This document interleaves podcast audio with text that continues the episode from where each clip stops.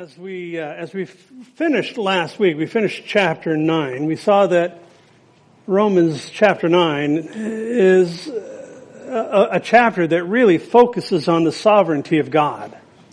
That it's it's his ball and his ball game, and he makes the rules, and we are invited to play. that it's not about us. We also saw that man's responsibility is not ignored. It's actually covered, promoted in that chapter as well. And, and you know, in, just as we move away from chapter 9 into chapter 10 this morning, uh, one comment I would have is, is chapter 9 is a, it's a chapter that people really like to argue about. And in my mind, I think that that diminishes the, the purpose in context of what Paul, the apostle, was trying to convey to the people because we can get all caught up in these deals. Uh, you know, the sovereignty of God, the, the, you know, the election of God and the free will of man and all of that, which are important to understand. We've talked about that, so I won't belabor it again. But we can miss what he was trying to say. And that's really summed up in the last verse of chapter 9 where the apostle Paul writes, I lay in Zion a stumbling stone and a rock of offense. And whoever believes on him will not be put to shame.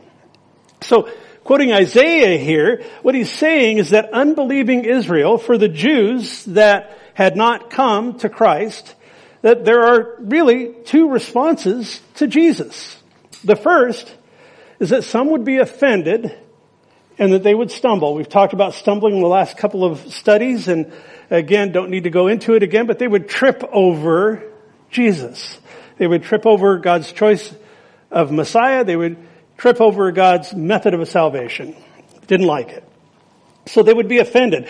But the other side of that is that some would believe that they would actually come to Christ. Now, before we go to Romans 10, I want to start in the book of Acts chapter 9. So if you'd open there, if you have your Bible, uh, we're going to get into Acts chapter 9. I'm going to summarize the first few verses and then we'll actually get into the text. So what Acts 9 is talking about is prior to his conversion uh, from Judaism to Christianity, there on the road to Damascus, the apostle Paul, then known as Saul, of Saul of Tarsus actually, uh, he'd been a bloodthirsty man.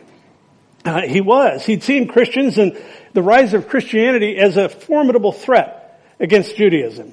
He was out to get them. He'd been blindly enraged, actively engaged, in standing against the believers of Jesus. He was absolutely zealous in his opposition. He was full of zeal towards persecuting the church. We, he tells us that also in Philippians chapter 3. Uh, he, he, and he persecuted them in any and every way that he could, even up to their deaths. Uh, we see in the book of Acts, uh, a couple of chapters before this, that Stephen, the martyr, was there and Paul was holding the cloaks of the men who were stoning him to death. All of that happened in Saul's life up until he saw the light there on the road to Damascus. By the way, when you hear that term, oh, they saw the light, that actually comes from here in Acts chapter 9.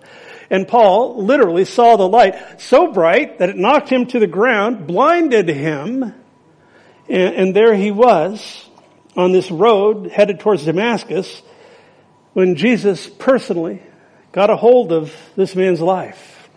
So here in verse 3 of Acts chapter 9, we see a light flashing down from heaven, Saul being knocked to the ground, hearing a voice saying, Saul, Saul, why are you persecuting them?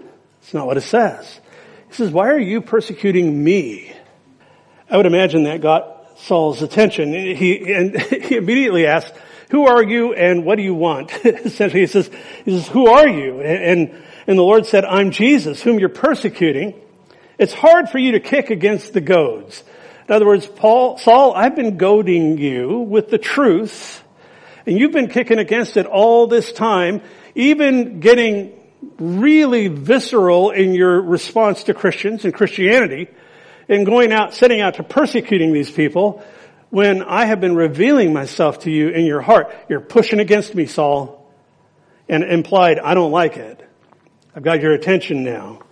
So Saul asks, what do you want? Jesus told him to go on to Damascus and there he would receive instructions. So completely blind now, uh, he has to be led by the hand uh, from with the men who are with him uh, and taken into the city. Somebody's somebody's car is going off out there. At any rate, so he is taken by the hand into Damascus, and here he spends in the city. He spends three days with no food and no water. He refused food and water, is what's indicated. And that's where we're going to pick up the text here in Acts 9. In, in verse 10, we read, Now there was a certain disciple at Damascus named Ananias. And to him the Lord said in a vision, Ananias, and he said, Here I am, Lord. So the Lord said to him, Arise and go to the street called Straight, and inquire at the house of Judas, not any relation to Judas Iscariot, this is after, uh, for one called Saul of Tarsus. For behold, he is praying. That's how you'll, you walk into this house, you'll see a guy praying, Ananias. And in a vision, he has seen a man named Ananias coming in and putting his hand on him so that he might receive his sight. So the Lord is showing Ananias, I want you to go. He's showing Paul, or Saul, later to be Paul, somebody's gonna come. So he makes this connection. And Ananias, uh, he'd heard about this guy. Uh, he answered and said, Lord, I've heard from many about this man, and how much harm he's done to your saints in Jerusalem. And here he has authority from the chief priest to bind all who call uh, upon your name.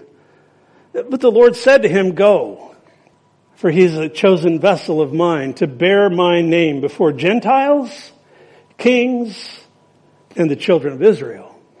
He says, for I'll show him how many things he must suffer for my name's sake in verse 16 of Acts 9. So it fascinates me that here is Saul, uh, having up until now gotten it all wrong, devoting himself to making the followers of Christ suffer. now God, having touched this man's life at the deepest level, showing him that and getting it right concerning Christ, he would now be the one to suffer. Uh, I, I take encouragement from that because we know, and we've talked about it at length in these studies in Romans, that suffering is part of this life. Uh, becoming a Christian doesn't mean that you're spared from suffering. Jesus never promises to keep us from suffering. He promises to walk with us through suffering. Important dis- distinction to make. Uh, going on in Acts 9 in verse 17, it says that Ananias went to his way and entered the house and laying his hands on him said, Brother Saul, the Lord Jesus who appeared to you on the road as you came has sent me that you may receive your sight and be filled with the Holy Spirit. Immediately there fell from his eyes something like scales. I, I can only imagine, I mean, maybe some, some good Hollywood CGI graphics would do this justice. It doesn't say there were scales, but the only way that, that this can be described is it was something like scales, is what Luke writes here in Acts. Uh, says he received his sight at once, immediately. And he arose and was baptized. So then he, when he received food, he was strengthened, and then Saul spent some days with the disciples at Damascus. So here, Saul's spiritual blindness to the things of God had been demonstrated to him very graphically, I might add, by the Lord, uh, through him being made physically blind. Now, being filled with the Holy Spirit, Saul receives his sight. But I think there's, I believe personally, it doesn't say, so I'm heavily into interpretation here. I want you to know that. But I do believe that there was a lot more going on here in this scene with Ananias and Saul than him regaining his physical eyesight. By the Spirit's power, I believe that the scales of hatred, the scales of unbelief, the scales of dead religion, the scales of self-righteousness and sin fell from Saul's eyes that day. How do we know this? Moving on in Acts chapter 9 verse 20, it says immediately he preached the Christ in the synagogues as uh, that he is the son of God. So here this miraculous about face, this turnaround, his repentance being seen, turning from being a persecutor of the church now, once he's realized in his own mind, I have had this so wrong. I need to get to my brothers. I need to get to the, to the, the Jews. I need to get to my countrymen and I've got to let them know that I've had this wrong. That Jesus is the Christ. He's the Son of God. So we're told that he was in prayer, that he couldn't see and didn't drink or eat anything. But during that time, I want you to, to think with me uh, for a minute uh, about the way that he would have been looking at things in his own mind that he had experienced. Imagine with me for a moment what it must have been like for him during those first few days. Thinking that he was fully justified in the treatment of the followers of Christ, now fully realizing he'd been dead wrong. Imagine in his mind's eye seeing the faces, perhaps, of those men and women, the families, whom he had persecuted, chased down, hunted down, either incarcerated or attended to their death. We would look at him in our day as a religious terrorist. Straight up. He was a bad dude. And now with the full conviction that he had been wrong. Perhaps seeing in his mind again the face of Stephen as the killing blows of those rocks struck, driving him to the ground, hearing Stephen cry out and plea for God to forgive as he fell to the ground. Hearing over and over again uh, the voice of Jesus uh, during those three days where he's blind, he's in prayer and he's thinking about the things that are taking place in his life, in his heart, in his physical well-being. That Jesus had questioned him as to why he was persecuting him. Uh, folks, my point in all of this is I don't believe the weight of how severely Paul had himself stumbled uh, I don't think that that his realization of how completely wrong he had been uh, uh, about God prior to his surrendering his life to Christ, I don't believe that ever left him. Repeatedly, he refers to himself as the chief of sinners. He, re, he, he refers to himself as being a former persecutor of the church. Decades later now, we see he has the same sense of urgency which he had since he begun when he started going into those synagogues. And he'd been in a lot of synagogues by the time he writes the book of Romans. It was a great burden in his heart. He wanted to let his people know just how much they had stumbled. Uh, and that still captivated his heart. He needed, this was a need. This wasn't just something he chose to do. He needed to appeal to his brothers, to his countrymen. So we see here, it's interesting, the, the, so the, the how things get transposed in his life, a picture of the one who formerly stumbled and was no longer going to and appealing to, having a great burden for those who were presently stumbled and didn't think that they were. Amazing.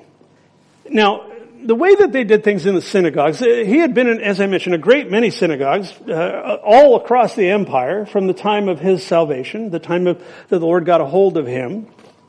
And what they did in the synagogues, I was thinking about it, it's a lot like, and, and ladies, you, you probably have this in your women's study as well, but I think about like the guys study on Tuesday night, where it's a dialogue, it's a discussion. Uh, it, you know, we, we go through the scripture together and all of that. That's what they did at synagogue. It wasn't the classic, like we see, the, where the pastor gets up and teaches for sometimes longer than you want, but where the pastor gets up and, and there's no interaction with the people. It was, it was a dialogue. That's why, like Jesus, you see him when he takes the scroll of Isaiah and he, and he reads and he says, today this is fulfilled in your presence and they start having some real serious dialogue with him. I want to drive him out of the city and, and throw him off a cliff. There, it, my point is it was interactive because that's what they did. And, and, much of what we see here in chapter 10, I believe, is drawn from those exchanges. He knew, he'd been doing this for a long time, and he knew what the objections would be. Let's go to Romans chapter 10, verse 1. He says, Brothers, brethren, brothers, my heart's desire and my prayer to God for Israel is that they may be saved. Notice uh, the first thing that, that, occurs to me is, uh, again, no chapter breaks here. He goes right from saying that they had experienced a rock of stumbling and a, a stone of stumbling and a rock of offense to saying, man, I just, my, my heart's desire is they would come to know Christ. He's not rejoicing that they've stumbled over that stumbling stone. He immediately goes to compassion. And folks, I don't know if you've ever had people stand against you for your faith. It, it, but you know, our nature is such as if you push me, what do I want to do? I want to push you back. and, and yet, he's in a position here, he's not pushing back on the Jews for all that they had done for him. We've talked about that. He's saying, you know what? My heart's desire, my prayer is that they would come, that they would be saved. He doesn't stop with expressing his heart's desire. He goes on and he says that that drove him to action and that action is prayer. And he's assuming his prayer, prayers are, are making a difference, that they're being heard because he says that they may be saved. That's his prayer to God for these people. Now, the word saved, it's used several times in this section because people need a savior to be saved. Pretty much that's what we could conclude. So the, Greek word is soteria, and uh, there's a, a, whole subject in Christianity called soteriology, and what that is is it's it's sort of the science or it's the study aspect of the aspects of salvation. And so when he's saying here, he's saying, "I pray that they would be saved." I, you know, I, as I read this, I remembered growing up. Uh, I, I left home after my junior year in high school, moved 1,100 miles away and uh, enrolled in high school. I wanted to finish high school. It's like, I'm not going to go this long and then not get my diploma. But I, I, ended up living on my own. I got three part-time jobs and, and I lived in Tacoma, Washington and uh, grew up in LA and uh, rented a house and was doing all that stuff to put myself through high school. And every day when I would drive, I, I lived in town and then, but I had to, uh, drive out to Fife, which is a suburb of Tacoma where I went to school. Every day I would drive past this neon sign. And it was right at the South 38th Street exit. I still remember. I see it in my mind. It was a huge neon sign that was visible from I-5. And it said, Christ is the answer. I would read that and there would be something really deep within me that would stir. I think, what does that mean? I somehow know that that's important, but what does it mean? They changed the sign later to Jesus cares about you, and he does, but I really like the original. Because 10 years later, it would be 10 years of me kicking against the goads. That was a goad, folks. That was something that the Lord had put in my life to just quickened my spirit whenever I saw that. And I saw it every day when I was coming back home from school. And, and, and it would, and it would, it would kind of get under my skin. I know that's important. I don't understand it. And I would pray sometimes, God help me to understand what that means. Ten years later, I found that answer. And that it was Christ when he became my savior. When I was saved. Verse two. He says, for I bear them witness that they have a zeal for God, but not according to knowledge. Now, this is the greatest obstacle that the Jews had. As we've seen, the zeal without knowledge was Paul's condition prior to his own conversion, uh, because the object of his zeal had been all wrong. I need to kill me some Christians. You know, that was his, his mind. He was, like I said, a bloodthirsty guy. Very zealous about it. But when Jesus got a hold of him on that road, the object of his zeal changed. He continued to be a very zealous man, but now it would be according to the knowledge that he had that Jesus was the Son of God, that he's the Christ, and that he's the Son of God. That's what we're told here. That's what he says. So, I guess what I'm trying to say is that we can be excited, we can be enthusiastic about the things of God, we can be inspired, but those can be actually a, a huge, huge detriment in people's spiritual well-being because if that's done in the absence of knowledge, it leaves you open for anything. Uh, I, I, love the saying, those who don't stand for something are liable to fall for anything. You can be zealous for God, but if it's zealous, zeal in the absence of knowledge, it's actually, it becomes a dangerous thing. I love it when I see somebody that's on fire for the Lord.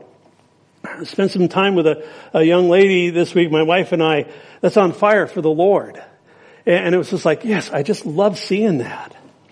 And that was a zeal according to knowledge. So, one of the things that the world throws out there is, is, is, well, it doesn't really matter what you believe as long as you're sincere. Have you heard that? I've heard that many times. Well, it doesn't really matter. And I was thinking about this and I was thinking, you know, I, when we lived in Northern California, we heated our home with wood and I loved going out and cutting wood. I just thought that was great. But there's a certain way you gotta do it. I thought, you know, this is, what he's saying here is if we were gonna go down that road, it'd be like trying to chainsaw wood with a blindfold on. How's that gonna work for you? It's not. Paul saw this with the Jews. We see it in groups who have departed from a biblically based, gospel-centered teaching. You know, biblical literacy is a thing around here, and that's intentional, that's on purpose, because this is where the answers are. We could come up with all kinds of man's philosophies. We could become very zealous about those, but in the end, they're not going to benefit us a thing, and we can actually harm others because of it. Here's the point. People can be zealous for a religious experience and miss heaven. That was what Paul was appealing to these unbelieving Jews on the basis of. Stacy and I went to, uh, uh, and I used the word loosely, a church one time where I, I we went I, three or four times, and we never heard anything close to the gospel, not even remotely. And it didn't take long for us to conclude, eh, we're not going to go back there. so he says this is a zeal that's not according to knowledge. What's the knowledge that they lack? Verse three. He says, for they, they being ignorant of God's righteousness and seeking to establish their own righteousness have not submitted to the righteousness of God. That's the knowledge that they lacked.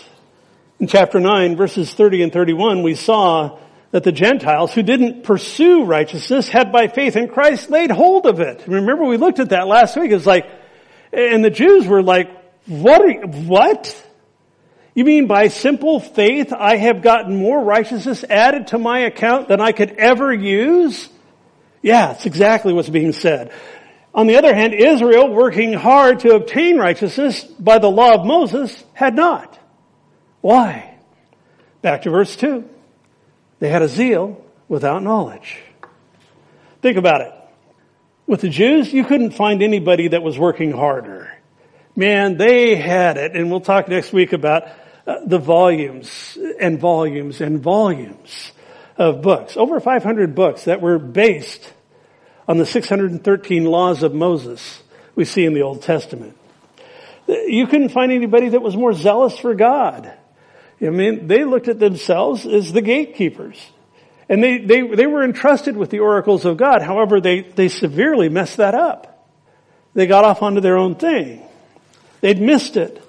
They failed to submit to the righteousness of God. They, they preferred to attempt obtaining that righteousness on their own. Something I want to note here is taken to a logical end. Any works-based so-called gospel has at its core, spoken or not, the thought that the atoning work of Christ, which is uh, accomplished on our behalves, isn't enough.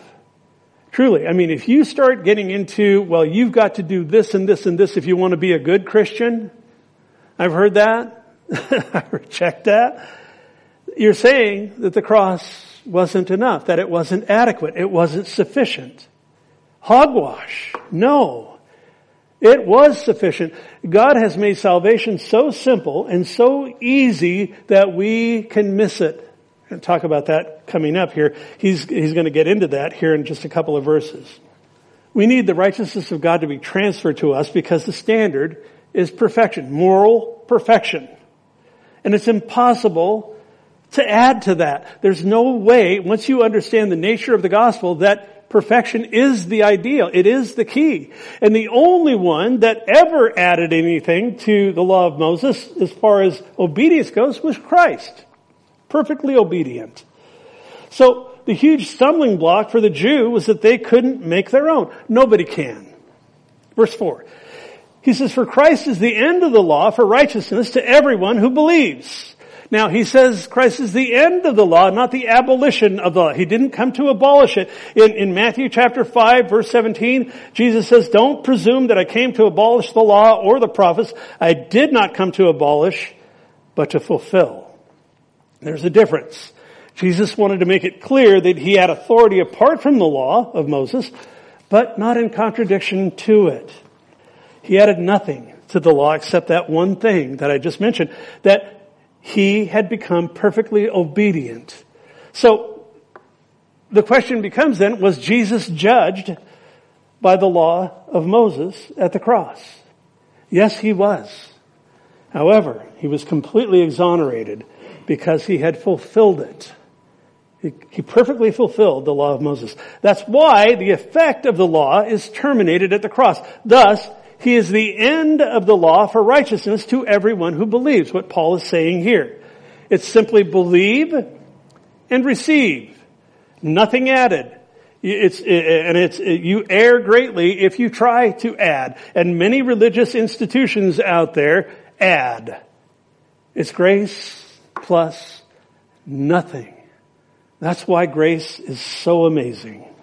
Verse 5, he says, Moses writes about the righteousness which is of the law.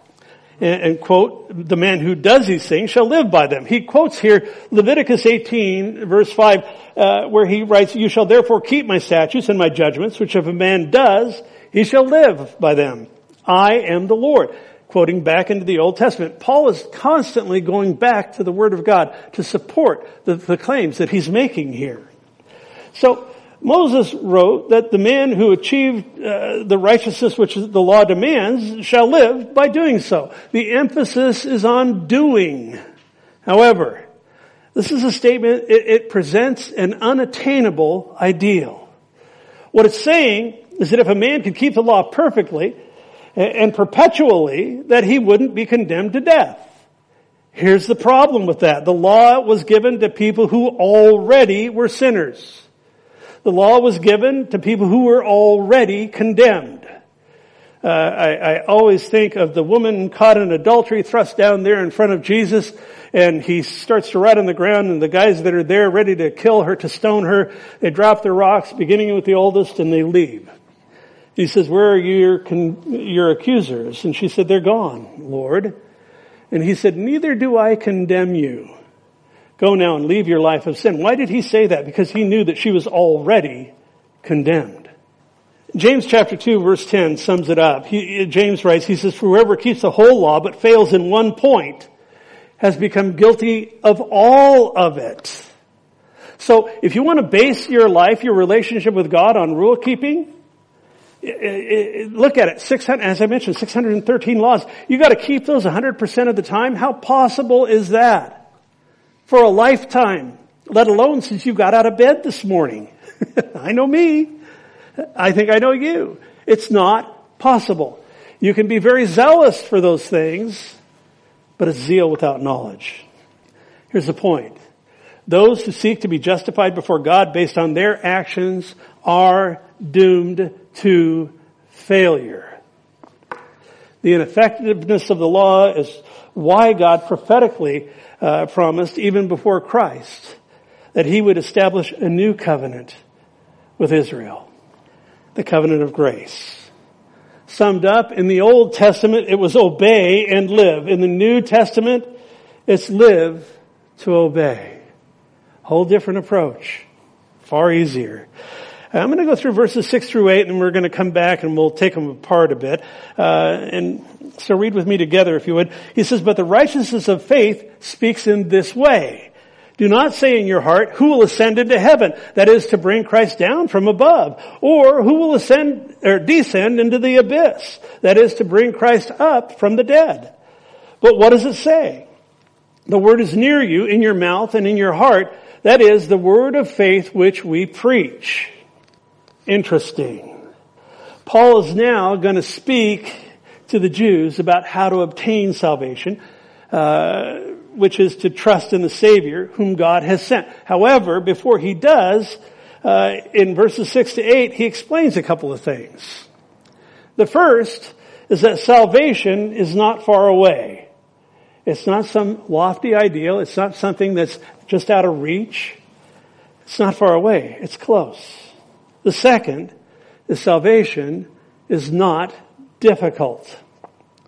That's why anybody, the, the gospel is open to any man, any woman.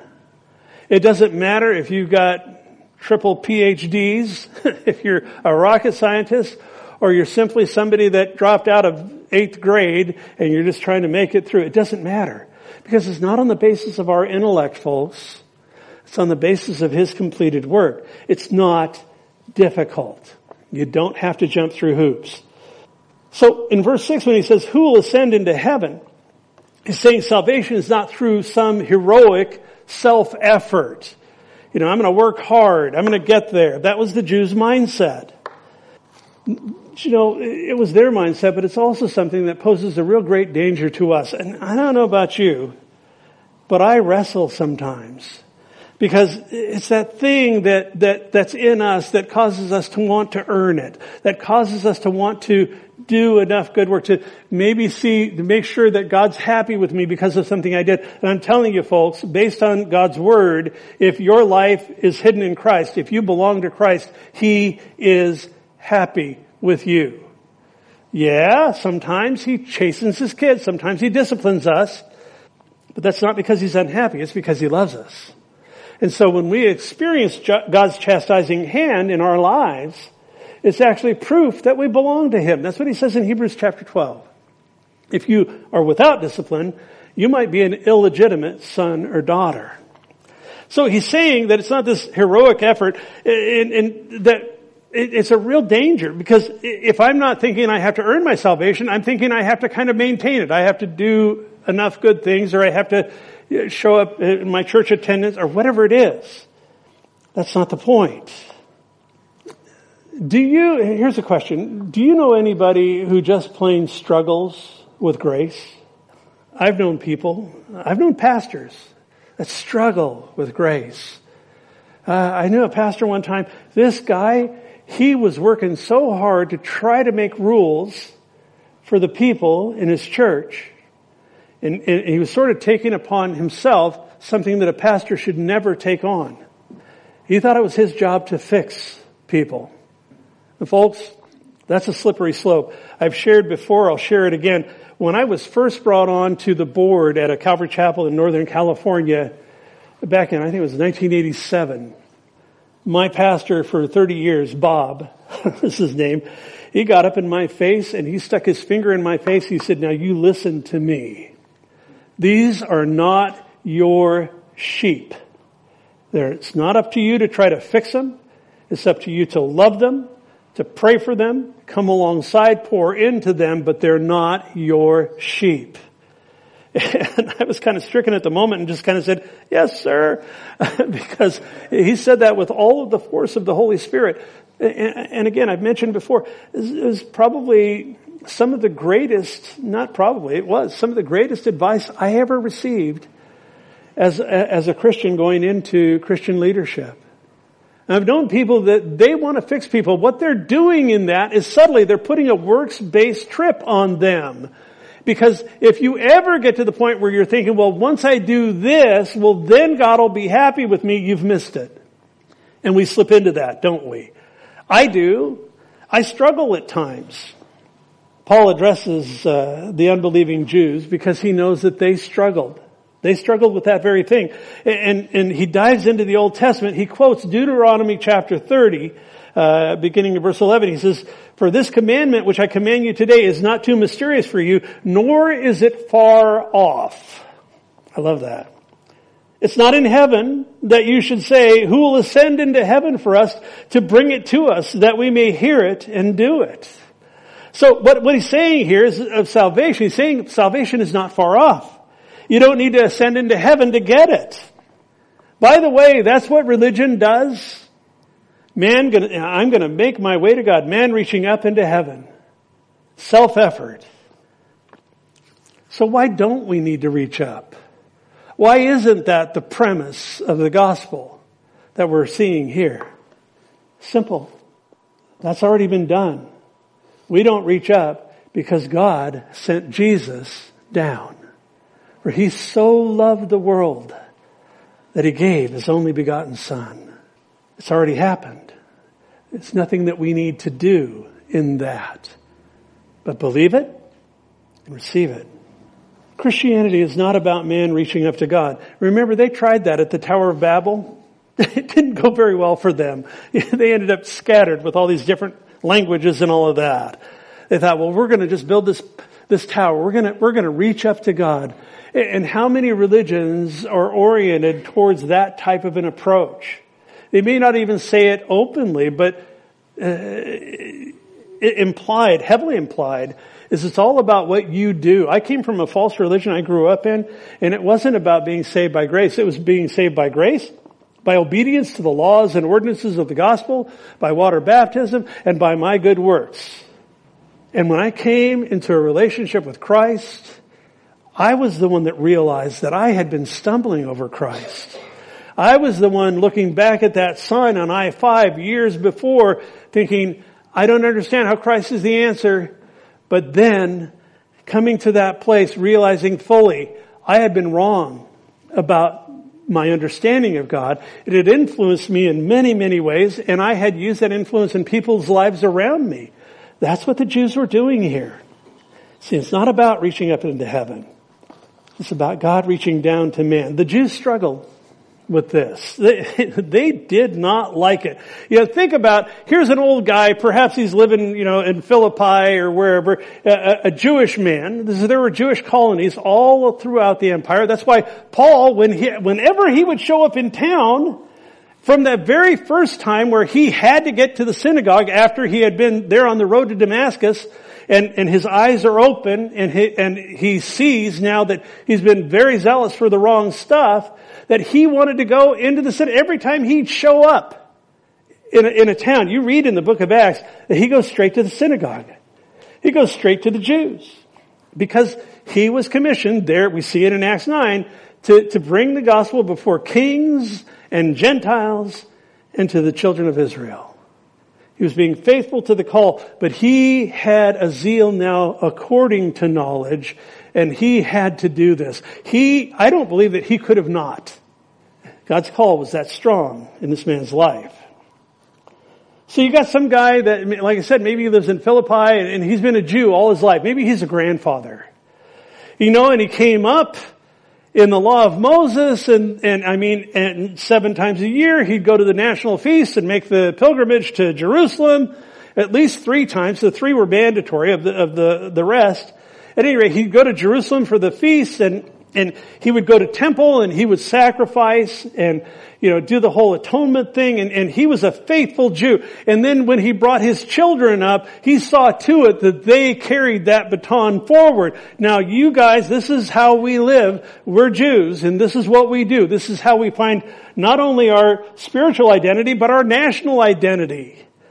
Because Judaism was not just go to, go to, go to temple or, or, or go to synagogue on Saturday. It was a life all of a sudden this guy comes breaking through, this, this guy comes drifting into town, and he says, let me tell you something.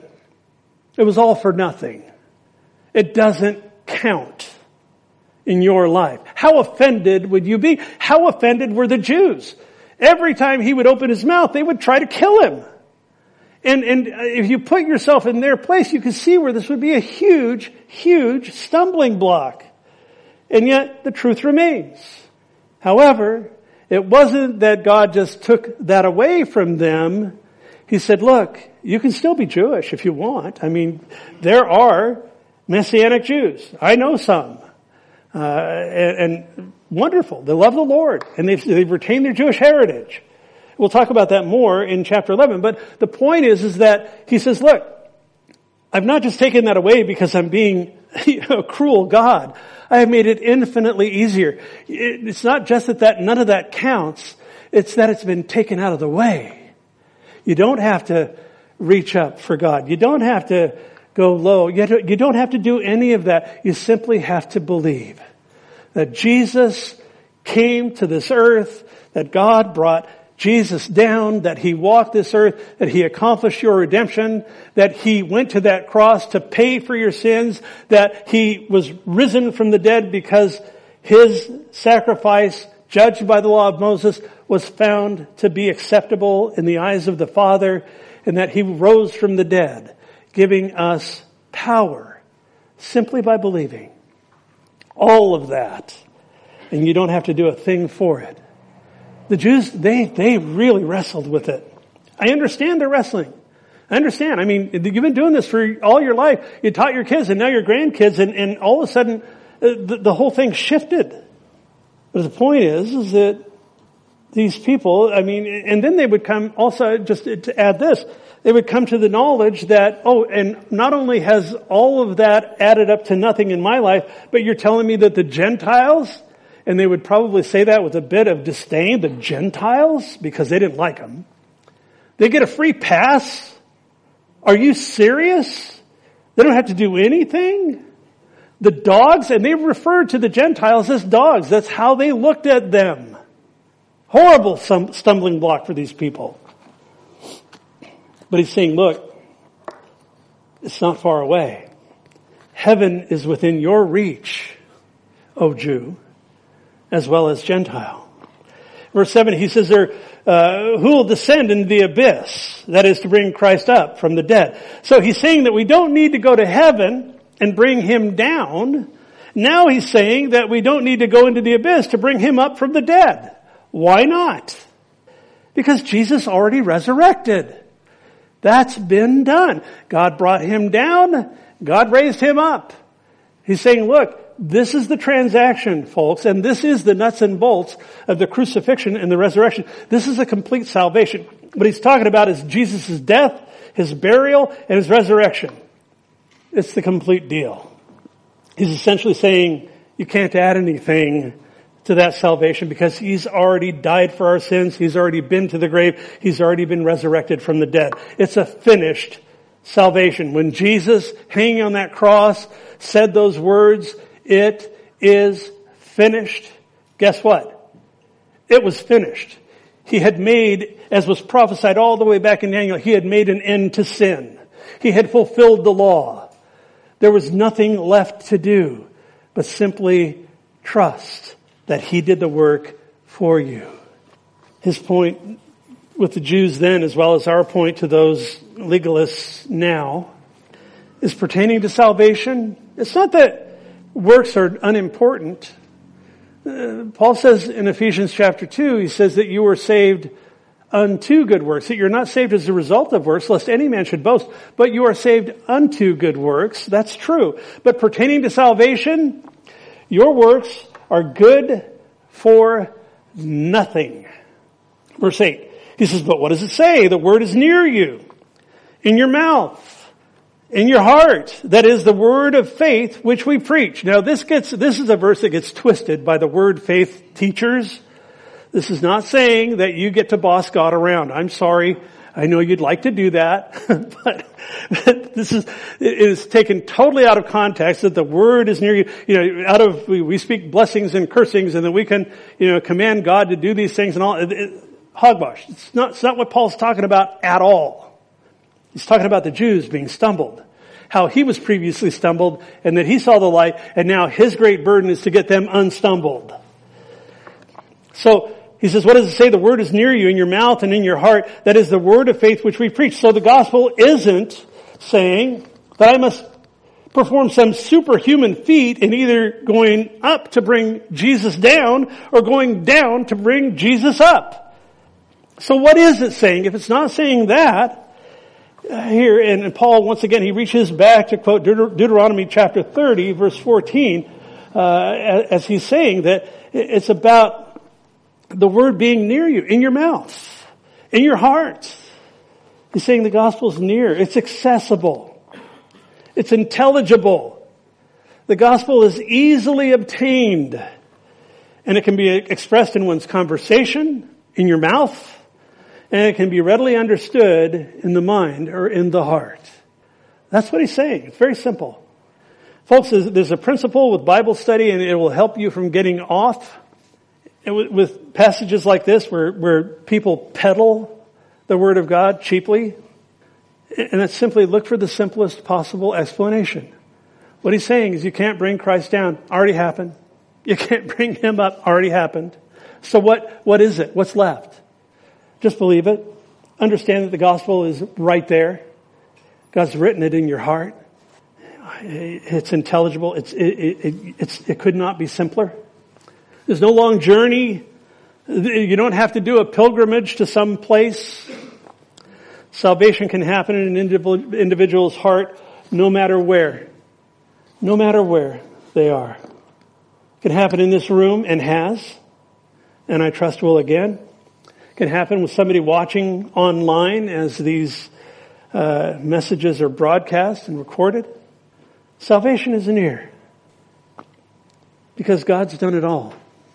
Every bit of it. He brought Jesus down. He raised Jesus up. So how near is it? Verse 9.